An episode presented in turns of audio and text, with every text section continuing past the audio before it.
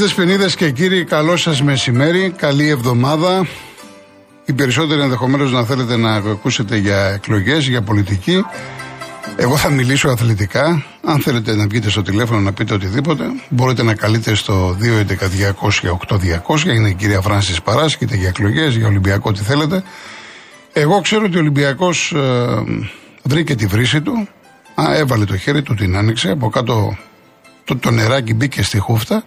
Και την ώρα που πάει να, να πιει το νερό, έρχεται αυτός ο Γιούλ, βάζει το τελευταίο καλάθι, περνάει ένα πόντο μπροστά και ο Ολυμπιακός έχασε μια κούπα που κατά τη γνώμη μου την άξιζε. Ήτανε καλύτερος. Βέβαια, μπορεί να, έρθω, να έρθει κάποιος και να πει ότι ξέρεις κάτι, στον αγώνα με τη Φενέρ που πέτυχε το καλάθι ο Λούκας και έκανε το ένα δύο, αν δεν είχε σκοράρει ο Λούκας, ενδεχομένως να είχαν κερδίσει οι Τούρκοι, να κάνανε εκείνη το δύο ένα και ο ε, Ολυμπιακός να έχανε, να μην ήταν στο Final Four. Αλλά αυτός είναι ο αθλητισμός. Τη μία μπορείς να κερδίσεις με καλάδι στο τέλος, την άλλη μπορεί να χάσεις. Για μένα ο Ολυμπιακός είναι μεγάλος νικητής, όπως βέβαια και η Ρεάλ, και της αξίζουν συγχαρητήρια, αλλά ο Ολυμπιακός, άμα να ανατρέξουμε τι έχει γίνει το τελευταίο οκτάμινο, από την αρχή μέχρι το φινάλε, ήταν μια ομάδα, ήταν η επιτομή της ομάδας. Και όπως είπα στην αρχή, κατά τη γνώμη μου, η απόδοσή της στο μεγαλύτερο διάστημα του αγώνα χθες, στο Κάουνας, παρουσία περίπου οκτώ χιλιάδες οπαδών του, του άξιζε να σηκώσει το βαρύτιμο τρόπαιο της Ευρωλίγκας. Δεν πειράζει.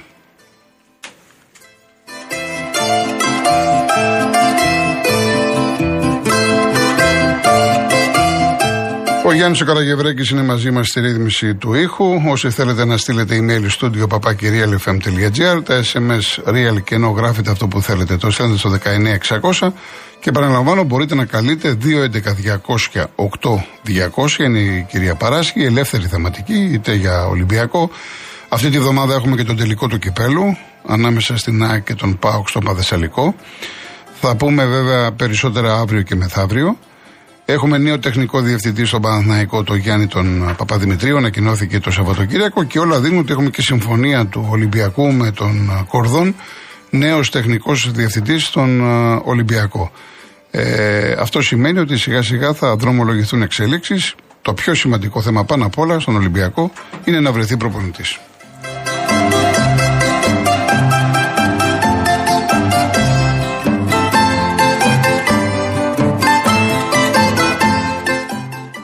Με ρωτάτε αν είμαι από τους κερδισμένους ή από τους χαμένους. Δεν έχει σημασία τι είμαι εγώ. Σημασία έχει το πώς νιώθει ο καθένας.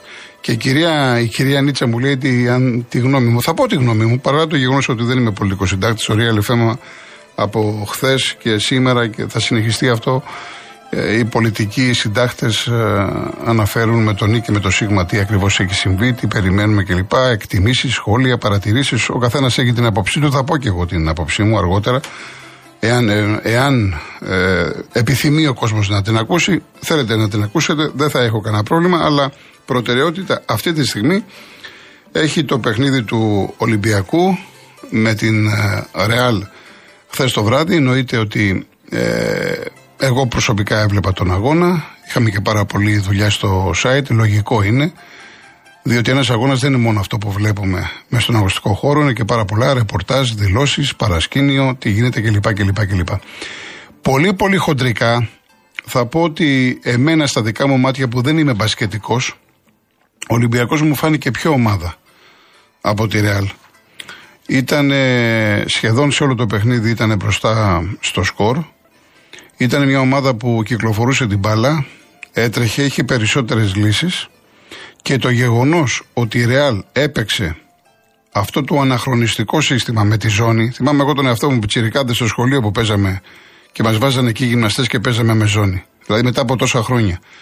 Ε, η Ρεάλ κατά τη γνώμη μου έπαιξε έτσι γιατί δεν μπορούσε να ακολουθήσει τον Ολυμπιακό στο πολύ γρήγορο παιχνίδι. Έχει βέβαια και πολλά προβλήματα και μέσω όρο ηλικίας μεγάλο. Ε, προφανώς ο, ο προπονητής της, να το είχε διαβάσει έτσι, δικαιώθηκε βέβαια στο τέλος. Όπως θέλω να πω ότι ο Ματέο, ο οποίος είναι πρωτάρης σε αυτό το επίπεδο, έπαιξε πολύ καλά το επικοινωνιακό κομμάτι. διότι όταν ε, κλήθηκε να πει τη γνώμη του και αυτός και παίκτες της Ρεάλ και γενικά ο οργανισμός της Ρεάλ για τον Ολυμπιακό, έλεγε ότι είναι τιμή μου, θα αντιμετωπίσω τον Μπαρτζόκα, τον καλύτερο, μάλλον από τους καλύτερους προπονητές στην Ευρωλίγκα, ότι ο Ολυμπιακός παίζει το καλύτερο μπάσκετ, ότι απέδειξε ότι είναι η καλύτερη ομάδα. Αυτό ενδεχομένως κάπου να λειτουργήσει αρνητικά και να μπει και πίεση στην ομάδα του Ολυμπιακού. Δεν είναι συνηθισμένο να τα ακούσει αυτά από έναν προπονητή της Ρεάλ, γιατί όταν μιλάμε για Ρεάλ στο μπάσκετ, είναι όπως η Ρεάλ στο ποδόσφαιρο, είναι η Βασίλισσα. Είναι το, το μεγάλο όνομα, το brand name. Γι' αυτό λέω ότι όταν μιλάμε για την Ελλάδα, ε, που ξέρουμε το budget είναι πολύ μικρότερο, για τις προδιαγραφές, για τις συνθήκες δουλειάς και, και, και φτάνει μια ομάδα. Έτυχε να είναι τώρα Ολυμπιακός. Μπορεί του χρόνου σε δύο τρία χρόνια να είναι ο Παναθηναϊκός. Και μακάρι να δούμε και κάποια στιγμή και Ολυμπιακό Παναθηναϊκό πάλι. Αλλά θέλω να πω, όταν φτάνει στο σημείο ο Ολυμπιακός να είναι όλη τη σεζόν πρώτος, να κερδίζει δύο φορές τη Ρεάλ στην κανονική περίοδο, να κερδίζει και την Μπαρτσελόνα, να φτάνει λοιπόν στον τελικό, δεν μπορείς να πεις αυτή την ομάδα ότι είναι αποτυχημένη. Και δεν το λέω για να φτιάξω τους Ολυμπιακούς που είναι στενοχωρημένοι. Σε καμία περίπτωση. Αυτός είναι ο αθλητισμός. Δεν μπορούν να κερδίζουν και οι δύο. Ο ένας θα χάσει. Ο Ολυμπιακός λοιπόν προσπάθησε, έχει καλή ομάδα, έχει καλό προπονητή, έχει καλούς παίκτες. Τώρα με ρωτάτε και από χθες ε, κάποια ε, ειδικά θέματα για τον προπονητή που δεν ξέρω να απαντήσω. Ή και να ξέρω να απαντήσω δεν θα το κάνω με την έννοια ότι δεν είμαι ειδικός. Αυτό που ε, όντως έχω μία απορία και δεν πάει στον Μπαρτζόκα, πάει σε όλους τους προπονητές και είναι μια απορία μου χρόνια. Εγώ δεν έχω καταλάβει, και το λέω για τον Κάναν, εγώ δεν έχω καταλάβει ποτέ τους προπονητές όταν βλέπουν έναν παίχτη να έχει χέρι και να πετυχαίνει το ένα καλάθι μετά το άλλο, γιατί τους βγάζουν γρήγορα αλλαγή. Αυτό ποτέ μου δεν το κατάλαβα. Αυτό μπορώ να το πω. Αλλά δεν έχει να κάνει με τον Μπαρτζόκα και τον Ολυμπιακό. Έχει να κάνει με όλους τους προπονητές εδώ και πολλά χρόνια. Διότι αν γυρίσει κάποιος να μου πει ότι το έκανε για να ξεκουράσει τον Κάναν, για να έχει και άλλες λύσεις, δεν το έκανε με τον Βεζένκοφ. Που ο Βεζέκοφ προς το τέλος φάνηκε κουρασμένος. Γενικά ο Ολυμπιακός τι πλήρωσε για μένα? Πλήρωσε στο τέλος ότι έπαιζε συνεχώς με σουτ, δεν είναι πολύ κάτω από, τα, από τη ρακέτα λόγω της ζώνης της Ρεάλ, και οι λάθος επιθέσεις ήταν μία με το φάλ και δύο με το walk-up. Ο οποίος καλός αμυντικός, αλλά χθες δεν μπορούσε να σκοράρει σε δύο προσπάθειες. Εκεί μείωσε η Ρεάλ. Ενδεχομένως με, ένα, με μία διαφορετική προσέγγιση, με ένα πιο καθαρό μυαλό, με πιο, μια πιο φρέσκια ιδέα, διότι η Ρεάλ τι έκανε? Άφηνε τους παίδες του Ολυμπιακού να σουτάρουνε και στους μοναδικούς που πήγαινε να δημιουργήσει θέμα ήταν στο Βεζέγκοφ και στο Σλούκα, που ο Σλούκας δεν έπαιξε πολύ. Ή με ρωτάτε πάλι για τον Σλούκα. Δεν ξέρω να σας πω αν έπρεπε να παίξει, πότε έπρεπε να παίξει, πότε έπρεπε να βγει. Αυτά είναι θέματα του προπονητή. Και ούτε τώρα να αρχίσουμε να πυροβολούμε τον Μπαρτζόκα επειδή έχασε ο Ολυμπιακός. Ή ας πούμε, μήπως έπρεπε να κάνει φάουλ στο τέλος. Επέλεξε να παίξει άμυνα. Τι να σας πω τώρα. Αυτό είναι θέμα τι φιλοσοφία έχει ο κάθε προπονητής. Άλλη φιλοσοφία έχει ο Μπαρτζόκας, άλλη έχει ο Μπράντοβιτς, άλλη έχει ο, Λα... ο Λάσο, άλλη έχει ο Ματέο, άλλη έχει ο οποιοσδήποτε. Δεν μπορώ εγώ να απαντήσω. Και δεν νομίζω ότι είναι σωστό τώρα να συζητάμε αν, τι θα γινόταν, αν είχε γίνει φάουλ κλπ. Το μπάσκετ είναι ένα απρόβλεπτο άθλημα.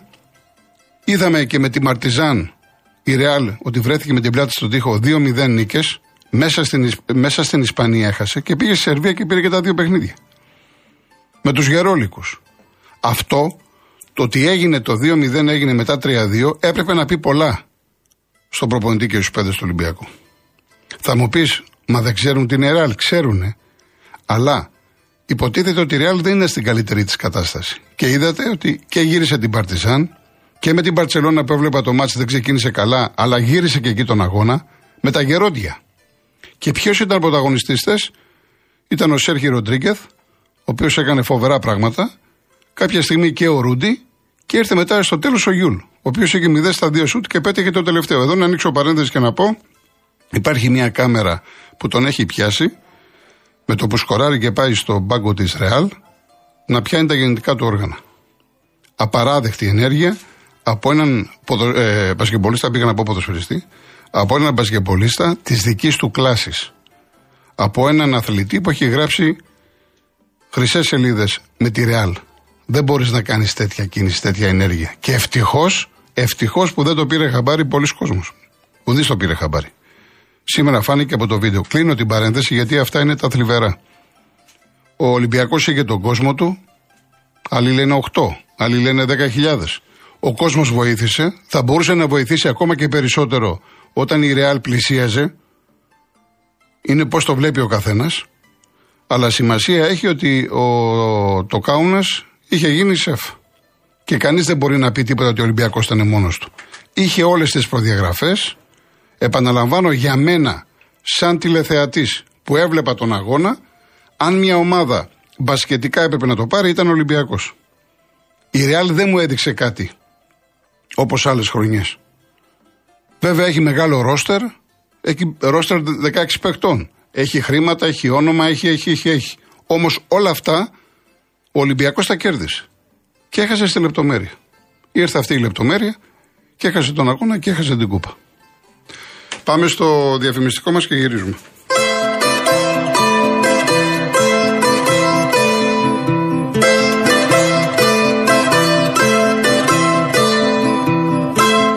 Είμαι σίγουρος ότι αν μπορούσαμε θα κάναμε όλοι μας ένα ταξίδι στο παρελθόν. Εγώ λοιπόν τα κατάφερα. Χάρη στην εφαρμογή Κοσμοτέ Κρόνος που ζωντανεύει μπροστά στα μάτια μας τα πιο σπουδαία μνημεία της Ακρόπολης, είτε είμαστε πάνω στο βράχο είτε οπουδήποτε αλλού.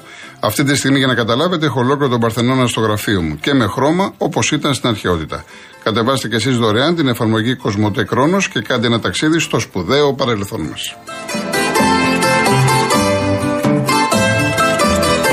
Για να δούμε και το διαγωνισμό αυτής της εβδομάδας. Έχουμε ένα τρίμερο ταξίδι στην Κίμη. Η Karenmotion στέλνει ένα τυχερό ζευγάρι στο μπαλκόνι του Αιγαίου, τη γραφική Κίμη. Ανακαλύψτε την πανέμορφη ευωική κομμόπολη με διαμονή και πρωινό σε ξενοδοχείο τεσσάρων αστέρων με αυτοκίνητο από την Karenmotion, τη μοναδική εταιρεία που προσφέρει νοικίαση χωρίς πιστωτική κάρτα, χωρίς εγγύηση και με πλήρη ασφάλεια σε δώδεκα ευρωπαϊκούς προορισμούς μέσα από το νέο της app ή το karenmotion τελεία gr. Μία δωροεπιταγή χίλια πεντακόσια ευρώ από τα, από τα καταστήματα Γκοτσόπουλος Home, ένα κλιματιστικό Fenyu Wi-Fi Inverter εννέα χιλιάδες μπι τι γιου και μία τηλεόραση Fenyu φορ κέι Smart πενήντα πέντε ιντσών. Η κλήρωση θα γίνει την Παρασκευή είκοσι έξι Μαΐου στην εκπομπή του Νίκου Χατζηνικολάου. Real και ενώ το ονοματεπώνυμο και την ηλικία σας στο δεκαεννιά εξακόσια. Ο ακροατής που θα κληρωθεί και θα απαντήσει σωστά θα κερδίσει το δώρο. MediaTel ένα κόμμα τριάντα έξι ευρώ ανά ες εμ ες με ΦΠΑ και τέλος κινητής τηλεφωνίας όπου ισχύει. Γραμμή παραπώνων δύο ένα τέσσερα δύο ένα τέσσερα ογδόντα είκοσι. Δώστε την συγκατάθεσή σας για την επεξεργασία των προσωπικών σας δεδομένων μπαίνοντας στο σύνδεσμο που θα σας σταλεί στο απαντητικό μήνυμα. Αρμόδιος ρυθμιστής ΕΕΠ. Η συμμετοχή επιτρέπεται μόνο σε άτομα άνω των δεκαοκτώ ετών. Η συχνή συμμετοχή ενέχει κινδύνους εθισμού και απώλειας περιουσίας. Γραμμή στήριξης και ΘΕΑ Α δύο ένα μηδέν εννιά δύο ένα πέντε επτά επτά έξι. Όροι διαγωνισμού real.gr. Μου λέει ο Αντώνης, με λυπή συμπεριφορά των νέων στα κοινωνικά δίκτυα με βρισκές και κατάρες εκατέρωθεν. Ο παδισμός παντού, φανατισμός και πάντα η διπολικότητα κυριαρχεί. Θα περίμενα από τους νέους να παράγουν και να δημιουργούν παρά να αναλώνονται σε υποσχέσεις και ελπίδες πολλαπλών χρωματικών αποχρώσεων. Ο Κωνσταντίνος από το Σικάγο, το αποτέλεσμα το χθεσινό είναι τα φόπλακα της χώρας, να μην διαμαρτύρεται ο κόσμος, λέει, αϊκάρα πάμε για τελικό. Ο Αντρέας μου λέει, Κολοκοτρώνης σου πάνε όλα καλά, η ΑΕΚ πρωτάθλημα, η Νέα Δημοκρατία κυβέρνηση, ο Ολυμπιακός έχασε τον τελικό, άντε να χαρίσει όσο μπορείς γιατί του χρόνου θα κάτσεις πάλι σε άβολο μέρος. Ξέρετε, με υπονοούμενα το άβολο μέρος, καταλαβαίνουμε τι εννοείς. Είσαι πολύ ευγενικός, ευχαριστώ πάρα πολύ. Λοιπόν, ο Κώστας Καμίνια, η πραγματική Ολυμπιακή όπως και η πραγματική αριστερή, σήμερα νιώθουμε καλά διότι το παν είναι ότι είδαμε την καλύτερη ομάδα όλη τη, χρο... τη χρονιά και μας πήγε με δεκάδες χαρές εκεί και επίσης βλέπουμε το ΚΚΕ να είναι η μόνη πραγματική αντιπολίτευση και το καταλαβαίνει πια και ο πιο ανίδεος. Πάμε αισιόδοξα και θα τα αλλάξουμε όλα. Λοιπόν, καταρχάς ο Ολυμπιακός φτάνει τώρα, γύρω στις τέσσερις φτάνει. Ε, έχουν ανανεώσει περισσότεροι τα συμβόλαια που με ρωτάει, βλέπω εδώ ο Νίκος επτά από τη Λέρο. Ε, υπάρχει το θέμα του Βεζένκοφ, γιατί άμα θέλουν οι Kings το παίρνουν, οι Sacramento στο Ν Μπι Έι, υπάρχουν και δηλώσεις ανθρώπων από το Sacramento που τον έχουν παρακολουθήσει πολύ το τελευταίο διάστημα και τους άρεσε και χθες, έκανε φοβερό μάτς ο Βεζένκοφ, έτσι. Ε, και η άλλη περίπτωση είναι τους Λούκα. Εδώ γράφονται διάφορα ότι τον θέλει η Real. Εντάξει, ο Σλούκα ήταν Στο τέλος άτυχος, στην Τουρκία το έβαλε, χθες δεν το έβαλε, θα μπορούσε να γίνει ο ήρωας. Είπαμε, αυτά συμβαίνουν. Στο μπάσκετ συμβαίνουν. Λοιπόν, όσον αφορά τώρα για τις εκλογές που με ρωτάτε, εγώ θα το πω όπως το αισθάνομαι, όπως μου βγαίνει, χωρίς να είμαι ειδικός, μπορώ να πω κάποια κοτσάνα, τέλος πάντων. Ασφαλώς μιλάμε για ένα τεράστιο ποσοστό που πήρε η Νέα Δημοκρατία, συγκλονιστικό ποσοστό. Δηλαδή, είδα ε, το exit poll στις επτά. Και λέω πολύ μεγάλο ποσοστό. Έβλεπα τον Ολυμπιακό, γυρίζω και βλέπω μετά πάνω από, από σαράντα. Λέω τι έγινε. Και το ποσοστό που πήρε ο ΣΥΡΙΖΑ. Έχω λοιπόν την αίσθηση ότι η πλειοψηφία του κόσμου ε, πήγε στο κόμμα που ένιωθε περισσότερη ασφάλεια. Το ΣΥΡΙΖΑ τον φοβήθηκαν. Και γιατί το φοβήθηκαν το ΣΥΡΙΖΑ, γιατί έχουν γίνει λάθη. Ε, τη μία ακούς, άκουγες κυβέρνηση, ξέρω εγώ, ηττημένων. Την άλλη ειδικού σκοπού. Ε, πάντα μιλούσε ο Τσίπρας για συνεργασίες. Θα βγούμε πρώτο κόμμα για συνεργασίες. Ενώ ο Μητσοτάκης έλεγε αυτοδύναμη, θα είμαστε πρώτοι, αλλά θέλουμε μόνο αυτοδύναμη. Δηλαδή άφηνε να εννοηθεί ότι θα πάμε σε δεύτερες, σε τρίτες κάλπες κλπ. Ε, μετά θα συνεργαστούμε με τον Βαρουφάκη. Όχι, δεν θα συνεργαστούμε με τον Βαρουφάκη που, μιλεί, που μιλούσε για Δήμητρες και ιστορίες. Μετά έχεις το τοπικά νομίσματα που βγήκε κάποια στιγμή για τοπικά νομίσματα. Μετά έχεις του Κατρούγκαλου όλα αυτά για τη φορολογία του είκοσι τοις εκατό. Στους ελεύθερους επαγγελματίες. Όλα αυτά, ένα, δύο, τρία, ο άλλος τα βάζει στο μυαλό του, τα συζητάει, τα σκέφτεται και λέει πού πάω εδώ, τι να κάνω. Ε, έτσι δηλαδή, έτσι μπορώ να καταλάβω γιατί ο ΣΥΡΙΖΑ πήρε αυτό το πολύ μικρό ποσοστό σε, αυτό, σε σχέση με αυτό που περίμεναν, έτσι. Και με ανθρώπους που μίλησα, αυτό είναι το συμπέρασμα που έβγαλα. Βέβαια θα πει κάποιος και γιατί πήγαν στη Νέα Δημοκρατία, δεν θα μπορούσαν να πάνε σε άλλα κόμματα. Καταρχάς το ΠΑΣΟΚ πήγε πάρα πολύ καλά, το ΚΚΕ πήγε πάρα πολύ καλά.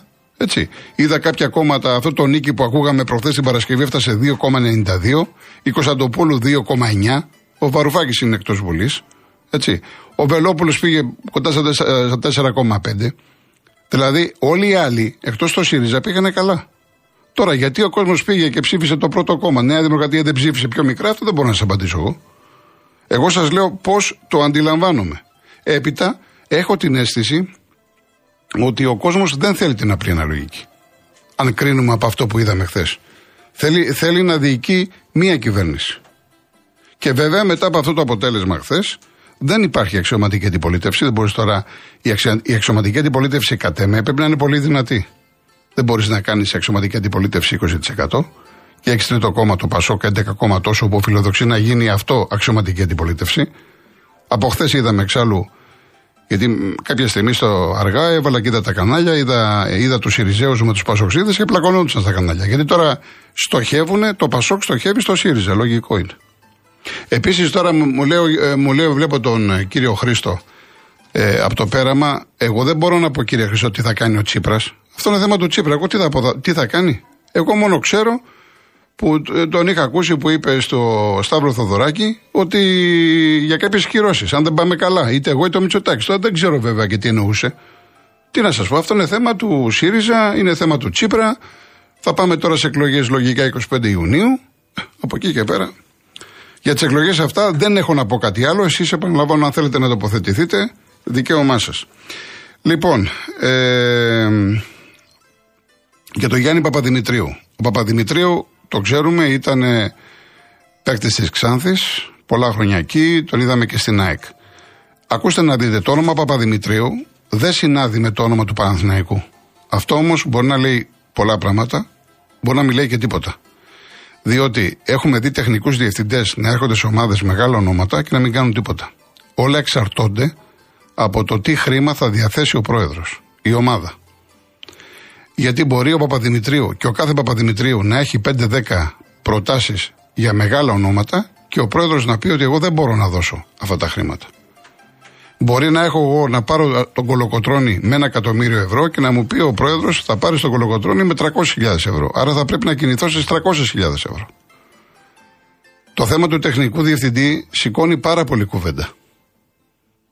Και επαναλαμβάνω, για να κινηθεί ο καθένας πρέπει να έχει χρήμα. Αν δεν έχεις χρήμα, δεν κάνεις τίποτα. Συν ότι έχουμε να κάνουμε στον Παναθηναϊκό με έναν άνθρωπο πολύ δύσκολο στις μεταγραφές, που είναι ο Γιωβάνοβιτς. Διότι δεν πρόκειται στον Παναθηναϊκό να γίνει μεταγραφή, αν δεν υπάρχει το OK εκατό τοις εκατό του Γιωβάνοβιτς, αφού περάσει από κόσκινο.